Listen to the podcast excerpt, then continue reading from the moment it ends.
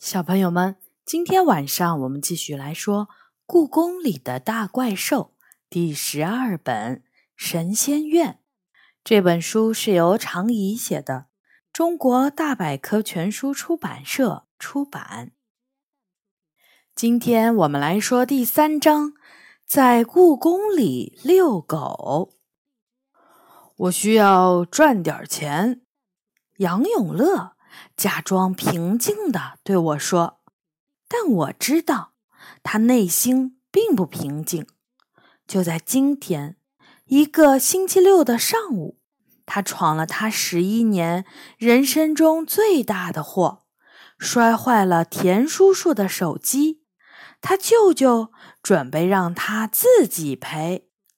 田叔叔也在事务招领处工作。”和杨永乐关系很不错，所以经常借手机给他打游戏。但刚刚杨永乐偷偷在仓库的货架后面打游戏的时候，他舅舅闯了进来，吓得他一下子扔掉了手机，手机重重地撞在了墙壁上。等到他再被捡起来的时候，屏幕上已经是一片黑暗。那部手机多少钱？我问。我在网上查过了，不贵，也就一千多块钱。他双手插兜，好像自己很有钱似的。那么多钱，你到哪儿去弄一千多块钱？我打算找份工作。你要是不上学。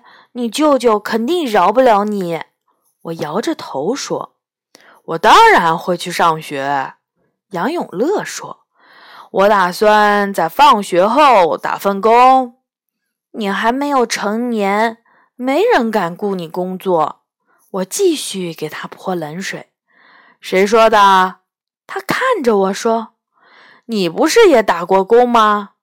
那是在故宫里。”怪兽们雇我去当玉德堂的管理员。怪兽的世界没有不让孩子打工的规定，所以我也打算在故宫里找份工作。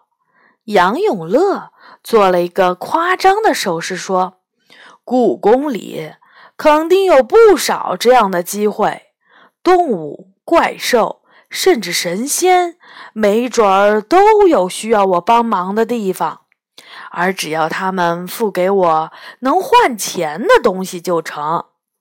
我可不觉得你真能帮上忙，他们的要求往往稀奇古怪。杨永乐打断我说：“如果不这么做，我只能从我的早点钱里省出买手机的钱，这意味着……”过不了多久，我可能就饿死了。干什么都比饿死强。他说的没错。我决定不再泼冷水了。那你打算怎么找工作？当然是贴广告。他从我面前扯过一摞打印纸，开始写广告。杨永乐。几乎用完了我妈妈办公室里所有的打印纸。每天故宫一关门，他就把他的广告贴得到处都是。等到第二天早晨，最早的一批工作人员来到故宫前，他又把这些沾着露水的广告全部收回来，以防被他舅舅知道。他的辛苦终于有了回报。就在贴出广告的第四天。一个初秋的黄昏，事务招领处的门被敲响了。杨永乐迎来了他的第一位客户，那是一只脸上长着黑色斑纹的白猫，黄色的眼睛像琥珀宝石一样霸气十足，仿佛一位将军。杨永乐当然认识他，他是景仁宫的野猫，名叫鳌拜。大家都猜测他会是下一任的猫首领。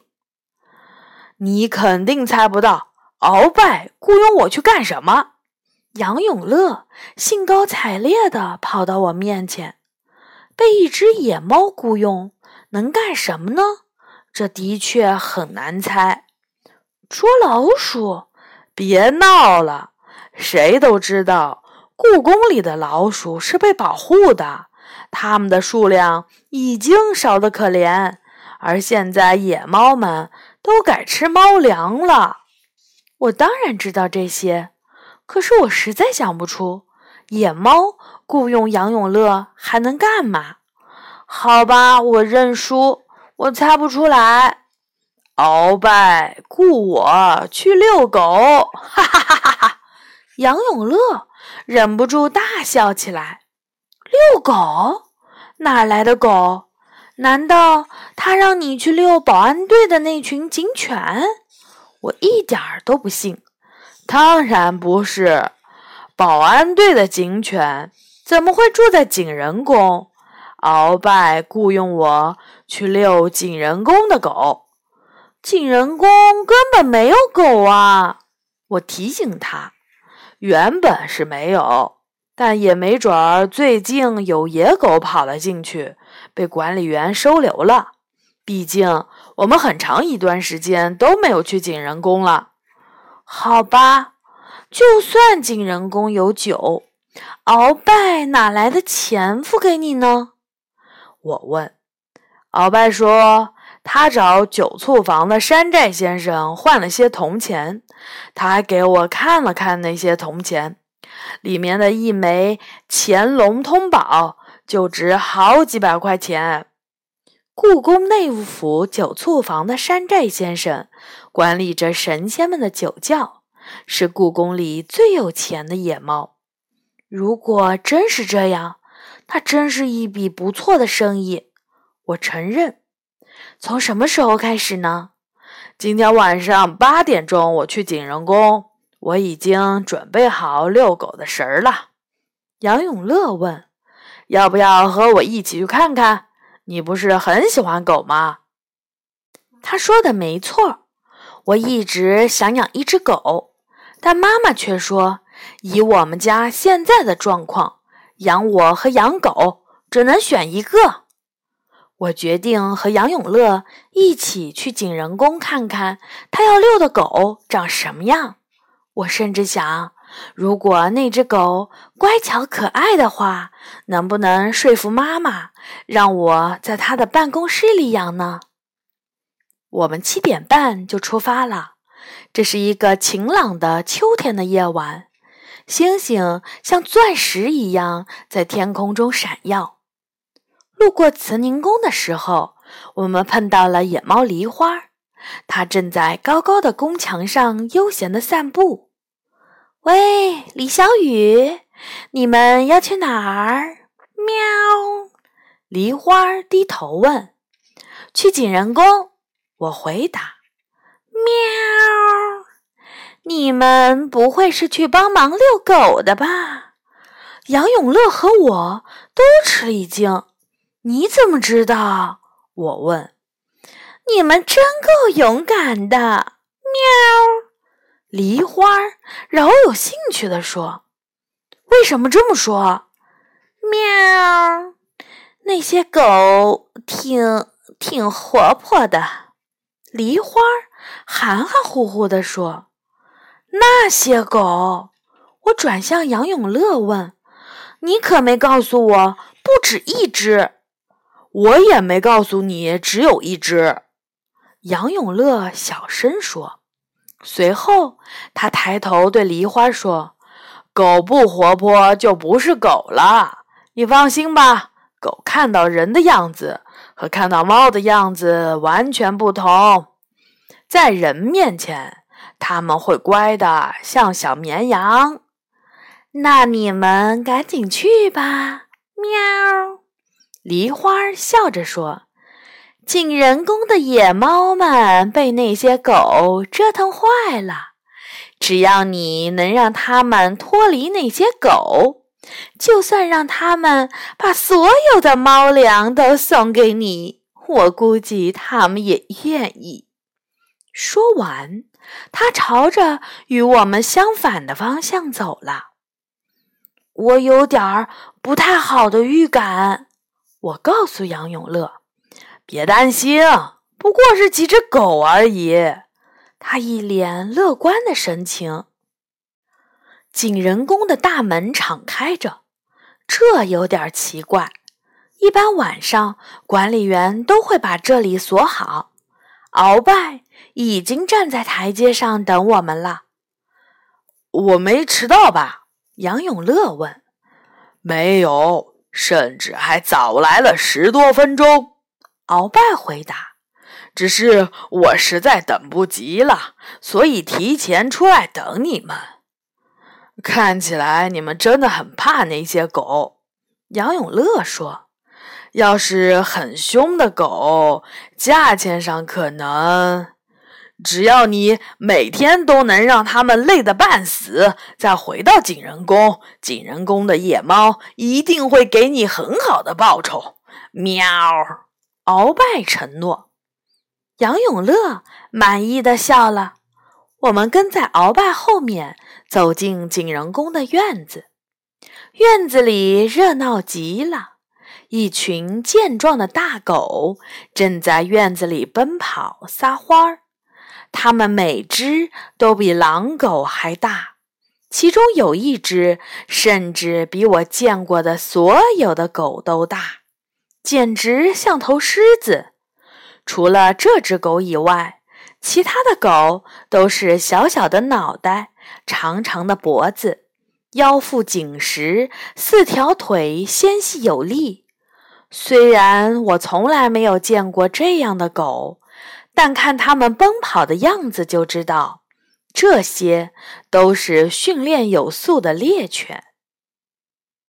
它们难道是中国细犬？杨永乐居然知道它们的品种。准确地说，其中九只是细犬，还有一只是藏獒。喵！鳌拜回答。这只平时威风凛凛的将军猫，此刻正躲在杨永乐的腿后面，声音都有些发抖。它们看起来都很名贵。杨永乐说：“你说的没错，它们都是顶级的名犬。”喵！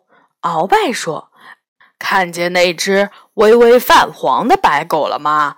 它叫双花瑶。旁边那只。”脖子上有黄色项圈的叫闪星狼，他们是科尔沁四等台吉丹达里逊献给康熙皇帝的。追闪金狼的那只背上有棕色花纹的叫金翅显，它是科尔沁四等台吉丹巴林景献的。它们跑得比兔子还快。所以千万不要放开狗绳儿，否则你一定追不上。鳌拜转向另一边说：“在树下撒尿的那只叫斑锦彪，是大学士傅环进献的。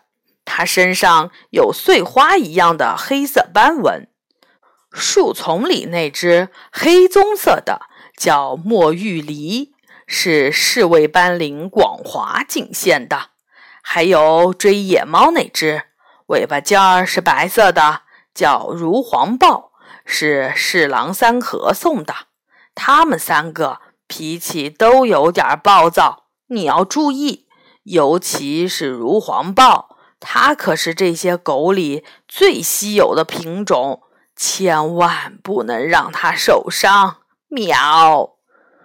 我更担心受伤的会是我。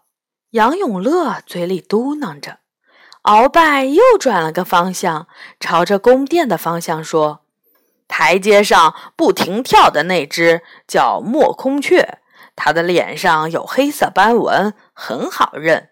它可能以为自己是只鸟，所以会一直跳个不停。四只爪子雪白的那只深棕色的狗叫雪爪卢，它的脾气还不错。”我最喜欢它，但是它的胆子有点小。只要其他的狗不去吓唬它，就不会有什么大问题。啊，对了，苍水球呢？喵！鳌拜紧张的到处找，终于在大殿的后面找到了那只淡灰色的细犬。这才松了口气。喵，它就是苍水球，狗如其名。它可能以为自己是条龙，或者什么其他的什么鱼，特别喜欢往水里跳。我为了防止它跳井，费了好大的力气。除了这个，它倒是没什么其他坏习惯。这一个坏习惯已经够我受的了。杨永乐翻了翻白眼儿，他已经意识到这远远不是普通的遛狗了。下面就是最后一只了。鳌拜把我们带到了那只长得像灰色狮子的大狗面前。喵，呃，它是这里唯一的藏獒犬，名字叫苍尼。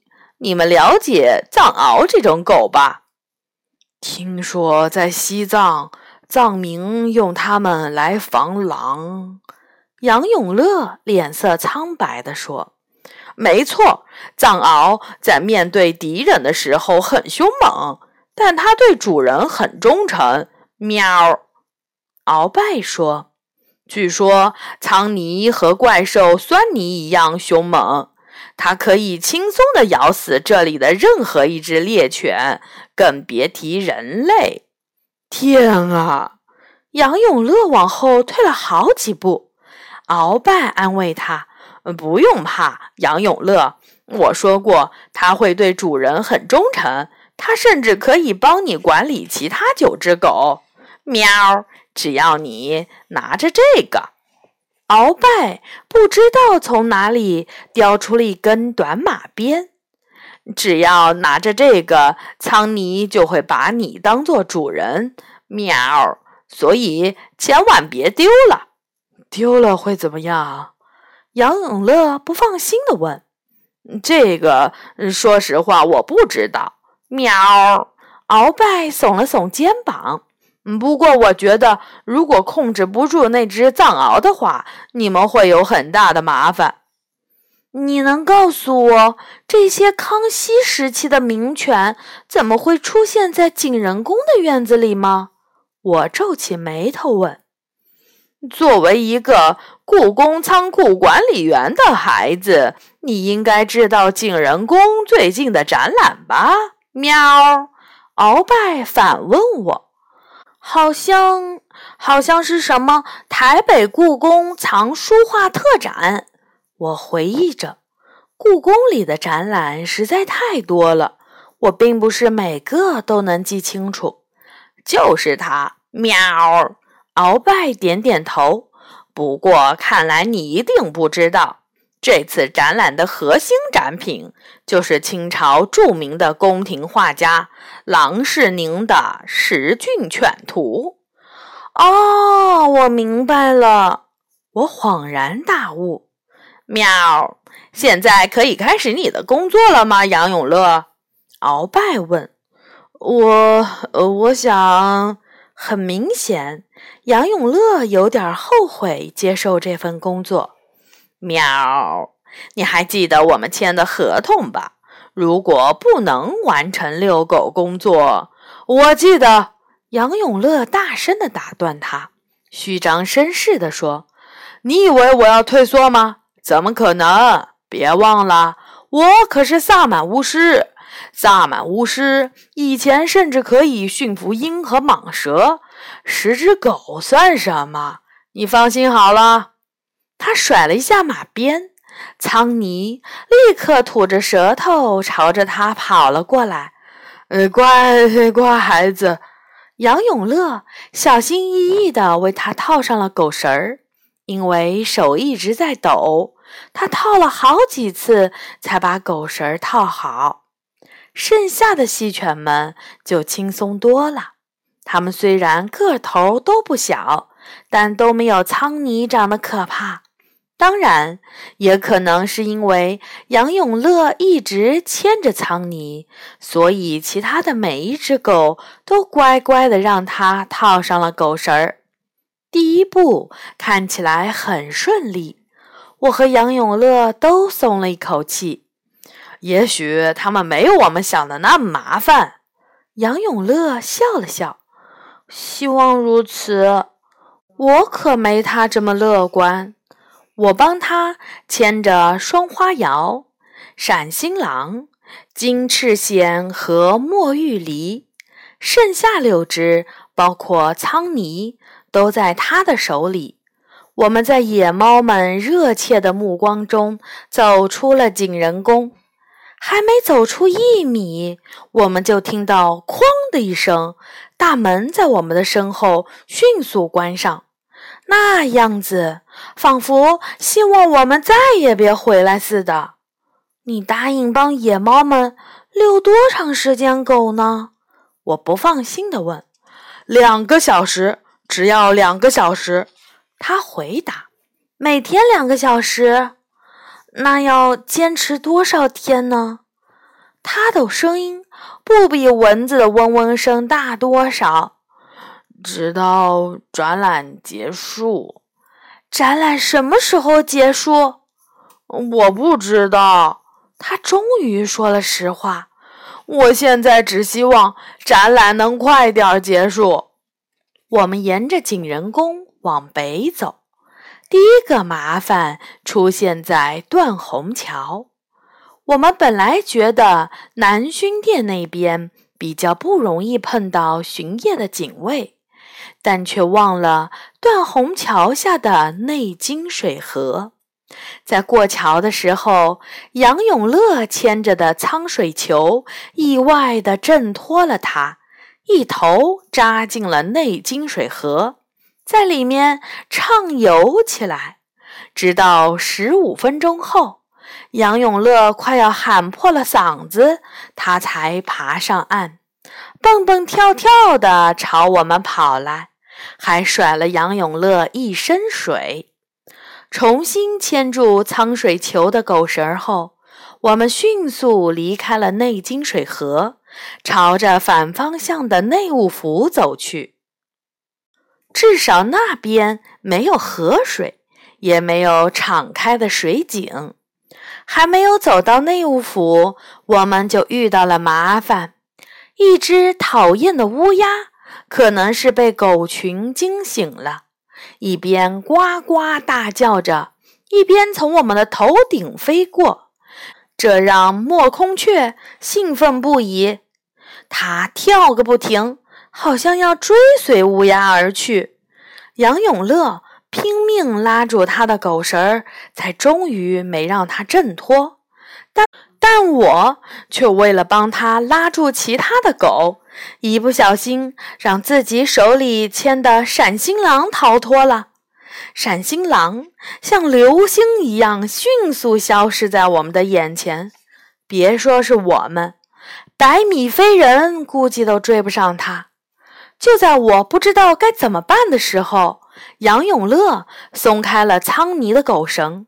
苍泥像是知道我们心里想的什么一样，沿着闪星狼逃跑的路线一路追去。十几分钟后，当他们两个人的身影同时出现在宫殿的红墙间时，我和杨永乐都松了一口气。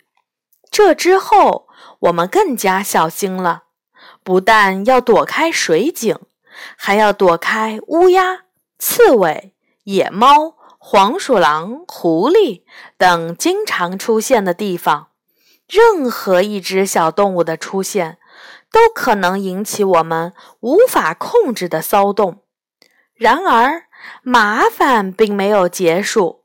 在经过了一处比较窄小的道路时，雪爪卢不知道怎么惹怒了如黄豹，导致后者不停地汪汪狂叫。等我们好不容易把他们拉开时，雪爪卢却趴在地上不走了。无论我怎么安慰他、抚摸他，他都一步也不肯动，趴在地上浑身发抖。怎么办？我问着杨永乐。抱着他走。杨永乐看着半人高的雪爪卢。琢磨着它有多重，你当它是泰迪犬吗？它有四五十斤重，咱们两个人一起抬都不一定抬得动。我一屁股坐到了地上，看来只能试试这个了。杨永乐从兜里摸出了一个网球，你居然还带了这个？我查了遛狗攻略。说着，他就把网球朝远处扔去。雪爪炉，看这个！结果出乎我们的意料，不光是雪爪炉，所有的狗都挣脱了狗绳儿，朝着网球疯狂地扑去。看着大狗们拖着狗绳儿朝远处的夜色中跑去，我知道我们再也不可能控制局面了。如果把狗丢了，你要赔偿吗？我只能问杨永乐。倾家荡产，杨永乐绝望地说。这时，远方传来了狗叫声，紧接着一群大狗朝我们跑来。跑在最前面的是苍尼，他的嘴里叼着那个绿色的网球。所有的狗都在他的后面追赶，不知道是在追他，还是在追那个网球。它们跑到我们的面前，苍尼把网球放到了杨永乐的手里，期盼着他再把球扔出去。我数了数，十只狗，一只都不少。当我们回到景仁宫的时候，狗有没有累得半死？我不知道。反正我和杨永乐快要被累死了，我浑身的骨头像是散了架一样，连着好几天都酸痛不已。之后的几天，妈妈都不加班，所以我没有住在故宫里，也没能帮杨永乐遛狗。我真不知道。他自己是怎么撑过来的？景仁宫的书画展撤展时，妈妈要去帮忙。等我回到故宫时，已经是杨永乐遛狗的最后一天了。我买了两瓶可乐，打算和他一起庆祝他艰辛的遛狗工作胜利结束。但当我走到景仁宫的时候，我发现杨永乐似乎并没有我预料的高兴和轻松，恰恰相反，他正抱着苍尼的脖子嚎啕大哭。杨永乐是那么依依不舍，他亲吻了每一只狗，尽管有的狗对他这种亲密行为不太喜欢，他还把棒球留给了苍尼。在为大狗们解开狗绳的那一刻，他几乎哭晕了过去。真没想到，就这样就结束了。这是我第一次看见杨永乐哭。老师骂他的时候，他都没有哭过；舅舅揍他的时候，他也没有哭过。但现在，他对着一群狗。他哭得上气不接下气，我只好陪在他身边，等着他把眼泪流完。人类的感情还真是奇怪呀。嗯，好的，小朋友们，这章呢就结束了。下一次我们会来说第四章《千秋和万岁》。小朋友们，晚安。